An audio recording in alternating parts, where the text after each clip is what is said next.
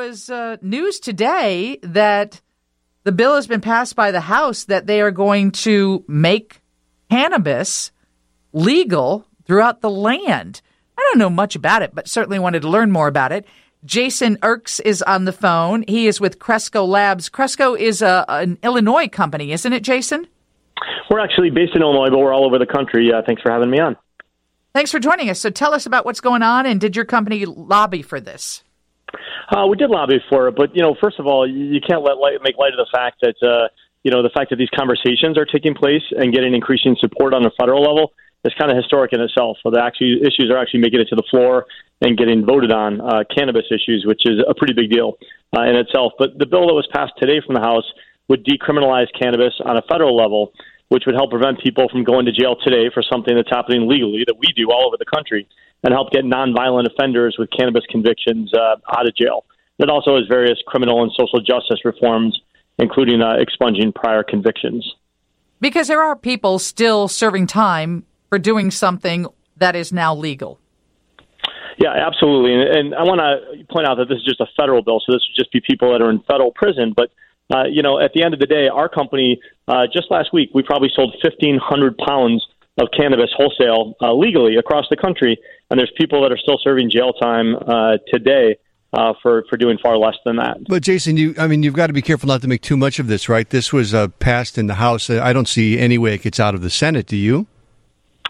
You know, we're optimistic, but uh, it's not very likely. Probably, uh, you know, it's passed the House a couple times, and you know, there's several uh, several bills right now uh, before Congress. You have the MORE Act and the States Act and the Safe Banking Act.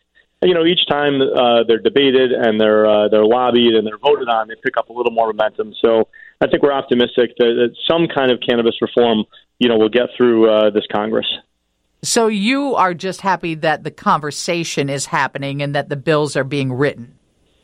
Well, we think it's historic that the conversations are taking place and that the bills are being written and debated. And each time that they're discussed and voted on, you know, they pick up more steam. Of course, we'd be a lot happier if they passed both the House and the Senate and, and President Biden signed them into law.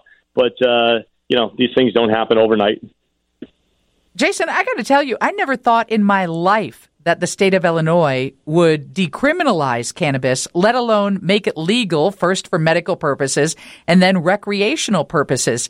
Um, is the, I don't know. There's probably an age difference between you and I, but I'm kind of stunned that we've made it this far. How much money is put into the lobbying effort to get these things through? Uh, there's a lot of money that's put behind the lobbying effort, but there's also a lot of support. I mean, if you look around the country right now, there's 39 states that have medical programs and nearly 20 that have some kind of recreational program. And polls across the country say that 91% of, of residents are uh, are supportive of some kind of cannabis legalization. So, you know, I think that's why it's picking up the momentum in Congress. That's why they're debating it, is because it's what the people want. And so, Jason Cresco Labs, based here in Illinois, you said you sold how much in the past month? I was just making an example. Like in the last week, last week on a wholesale level across the country, we probably sold close to 1,500 pounds. And my point was that people are in jail for selling, you know, a very small fraction of that uh, today while we're doing it legally. And, and the laws need to change. And how long has Cresco Labs been in business?